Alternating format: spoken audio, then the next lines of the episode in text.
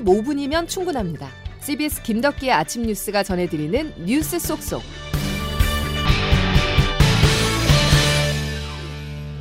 여러분 안녕하십니까. 7월 10일 김덕기 아침 뉴스입니다. 정치권을 강타한 이슈 두 가지가 있죠. 후쿠시마 오염수 방류와 서울 양평고속도로 변경 논란입니다. 정부 여당과 야당 간의 대립이 첨예한 데요. 먼저 김건희 여사 일가 특혜 의혹이 일고 있는 양평고속도로를 보겠습니다. CBS가 취재를 해보니 종점으로 변경이 추진됐던 강산면 인근 토지에 김건희 여사 일가가 개발을 준비해온 정황이 확인됐습니다.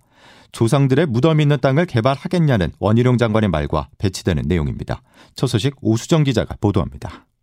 서울 양평고속도로의 종점으로 추진됐던 양평군 강상면 일대의 김여사 일가가 소유한 토지는 축구장 5개 면적인 6천여 평.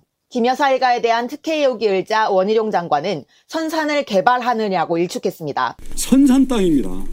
조상들의 무덤이 있는 땅이라는 거죠. 개발합니까 여러분?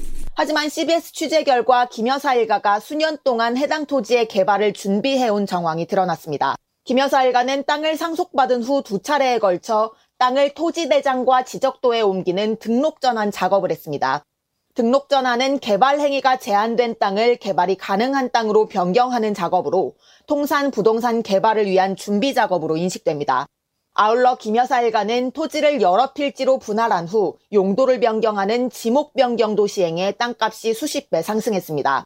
고속도로가 생기더라도 선산에 해당하는 토지를 개발할 리가 없어 특혜가 될 수 없다는 정부 측 주장과 배치된다는 지적이 불가피해 보입니다. CBS 뉴스 오수정입니다. 국민의힘은 백지화의 책임을 민주당에 돌리고 있습니다. 민주당의 사과를 전제로 재추진을 검토할 수 있다는 말도 했는데요. 여당의 노림수를 조태임 기자가 풀어봤습니다. 국민의힘이 원희룡 장관 의견보다는 한 발 물러난 안을 제안하고 나섰습니다. 더불어민주당이 이번 의혹 제기에 대해 사과를 한다면 사업 재추진이 가능하다는 겁니다. 총선이 300일도 남지 않은 상황에서 지역 민심을 고려할 때 오히려 역풍이 일 수 있다는 걸 고려한 것으로 보입니다. 다만 재추진의 전제 조건을 민주당의 사과로 내걸면서 이번 논란의 책임 소재를 민주당에 지우기 위한 것으로 해석됩니다. 민주당이 침을 뱉으며 밥상을 엎어버린 꼴이 되었습니다. 민주당의 부득이하게 결단을 내린 국민의힘 소속 전진선 양평구수는 지역 주민 대표 등 30여 명과 함께 어제 서울 여의도 민주당사를 찾아 항의하게 됐습니다. 민주당 공세를 무력화하기 위한 대국민 여론전으로 보여집니다. 이에 대해 민주당은 종점 변경과 사업 백지화 모두 현 정권이 한 것인데도 책임을 회피하고 남탓만 한다고 쏘아붙였습니다. 1조 8천억짜리 대형 국책 사업을 제 마음대로 변경하다 국민 의혹이 커지니 사퇴를 총선 시계가 채 1년도 남지 않은 상황에서 수도권 민심에 미칠 여파에 여야 모두 촉각을 곤두세우는 가운데 양측의 한치 양보 없는 공방은 계속될 것으로 보입니다. CBS 뉴스 조태임입니다.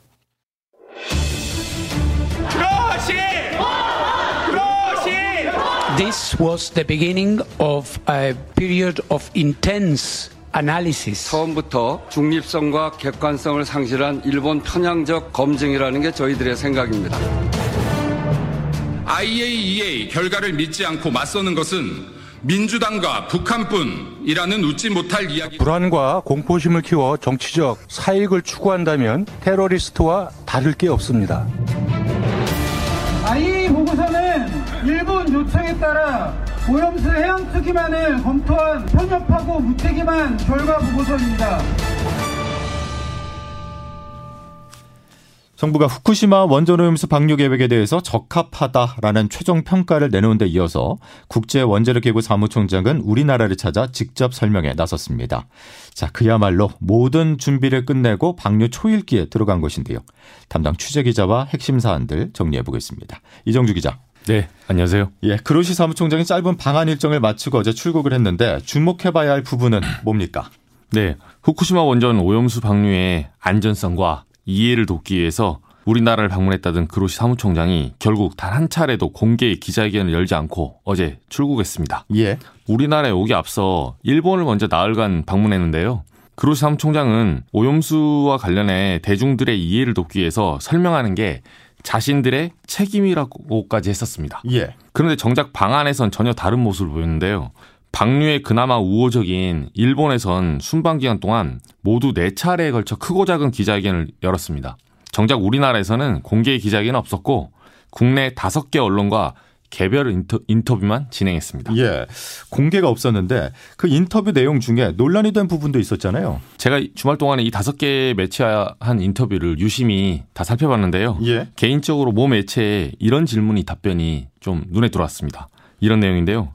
일본의 해안 방류가 유일하거나 최선의 방식이냐? 이 질문에 대해서 그로시 사무총장은 그것은 정치적인 결정이고 예. 정치적인 결정을 판단할 수는 없다. 이렇게 말했습니다. 어, 인터뷰 내용. 그러니까 조금 더 구체적으로 보면 이게 어떤 부분이 쟁점이 될 수 있다는 겁니까? 네, 이 정치적 결정이란 게 굉장히 애매모호한 말일 수도 있는데요. 예, 예. 사실 오염수를 처리하기 위한 방식이 다섯 가지 정도 있어요. 어, 지하매설, 지층주입, 수소방출, 대기방류, 해안방류 이렇게 다섯 개 중에 이제 일본이 해안방류를 선택한 겁니다. 예. 2016년에 알프스 소위원회란 곳에서 일본 내에 논의를 했었고 2020년에 일본 정부에 이 같은 방안이 보고가 됩니다. IAEA 역시 일본의 이런 의사결정 구조에 대해서 적절한 방법론을 사용했다. 이렇게 긍정적으로 평가했는데요. 예. 예. 바로 이 적절한 방법론이 사람들이 알고 있기로는 과학적인 그리고 객관적인 방법론으로 사람들이 인식하고 있는데 그렇죠. 그렇죠. 이번에 그 그로시 사무총장의 발언을 들어보면 정치적 결정 그러니까 일본 정부의 판단에 의존했다는 의미로 읽히는 겁니다, 이게. 어. 그러니까 과학이 아니라 정치적 결정에 의해서 이게 판단했다 이런 말이 되는 건데 알겠습니다. 윤석열 대통령이 오늘 나토 회의 참석자 출국을 합니다. 나토 회의만큼 기시다 총리와 회담도 관심인데 우리의 요구가 잘 전달이 될까요? 네, 정부에서 이미 그 나토 회담 도중에 한일 양자 정상회담을 연다는 말이 나왔는데요. 예. 이게 테이블에 오염수 방류 문제가 오를 수 있다고 이미 공개를 했습니다. 예. 예. 대통령실은 일본 측 언급이 있다면 우리나라 국민의 건강을 최우선으로 삼는다는 원칙을 견지하겠다. 이렇게 얘기를 했는데요. 이 말이 사실은 오염수 방류에 대해서 찬반 의견은 담지 않은 다소 모호한 의견이라는 지적도 있습니다. 예. 지난주 금요일에 우리 측 최종 보고서 발간 당시에도 우리나라는 IAEA와 같은 입장만 보였고 찬반을 묻는 질문에는 즉답을 하지 않았습니다. 예.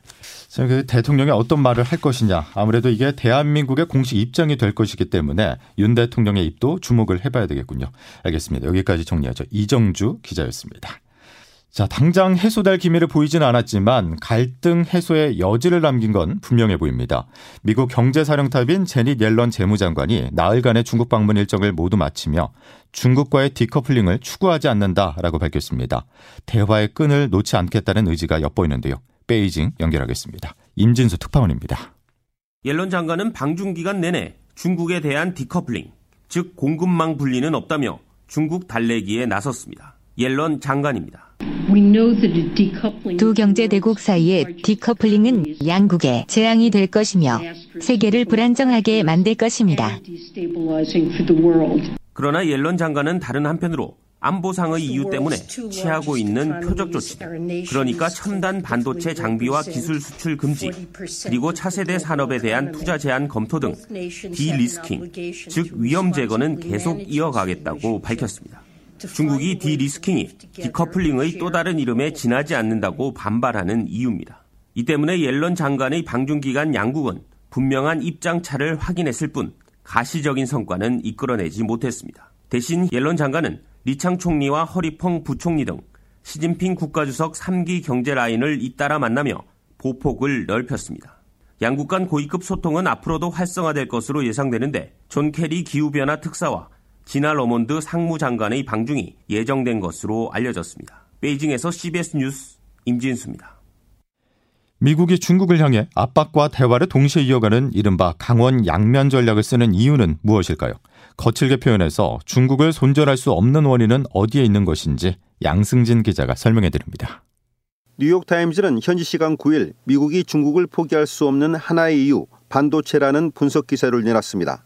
미국 정부가 중국의 반도체 굴기를 저지하기 위해 전력을 다하고 있지만 미국 반도체 기업들은 중국의 엄청난 시장 때문에 중국을 등지지 못하고 있다고 신문은 전했습니다. 대표적으로 미국 반도체 기업 마이크론은 지난달 중국 반도체 패키징 공장에 6억 달러를 추가 투자한다고 발표했습니다. 지난 5월 중국 정부가 마이크론이 자국의 사이버 보안 기준을 통과하지 못했다며 마이크론 반도체 구매를 금지하자 나온 방안입니다. 마이크론은 중국 소셜미디어 계정을 통해 이번 투자는 중국 사업과 조직에 대한 마이크론의 확고한 의지를 보여준다고 강조했습니다.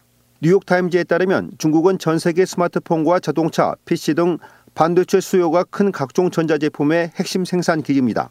특히 중국은 전 세계 반도체 매출의 3분의 1을 차지하고 있으며 일부 반도체 기업은 매출의 60에서 70%를 중국에서 올리고 있다고 신문은 보도했습니다. CBS 뉴스 양승길입니다.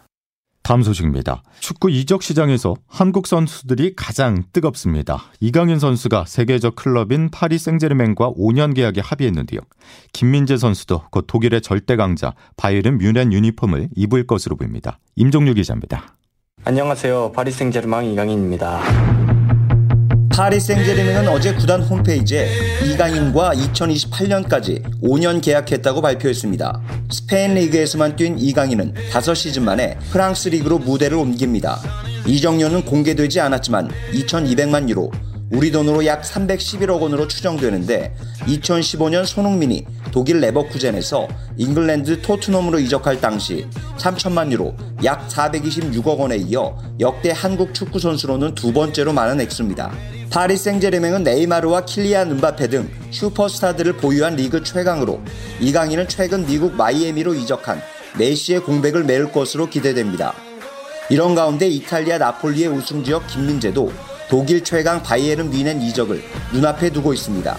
독일 빌트 등 현지 매체들은 김민재가 medical test를 마쳤고 뮌헨도 최소 이적료 5천만 유로를 지급했다면서 영입 발표만 남겨둔 상황이라고 전했습니다. CBS 뉴스 임종률입니다.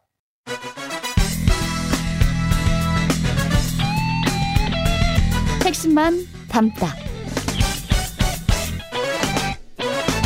Save your time.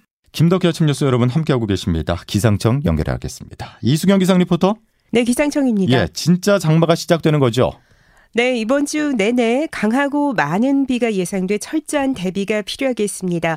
먼저 오늘은 국지적으로 만들어진 기압골에 의한 소낙성 비가 내린다면 내일부터 다음 주 월요일까지는 다시 정체 전선이 남북을 오르내리면서 전국에 많은 비를 뿌릴 것으로 예상됩니다. 이번 주 후반까지 전형적인 장마의 형태로 길게 비가 내릴 것으로 보이는데요.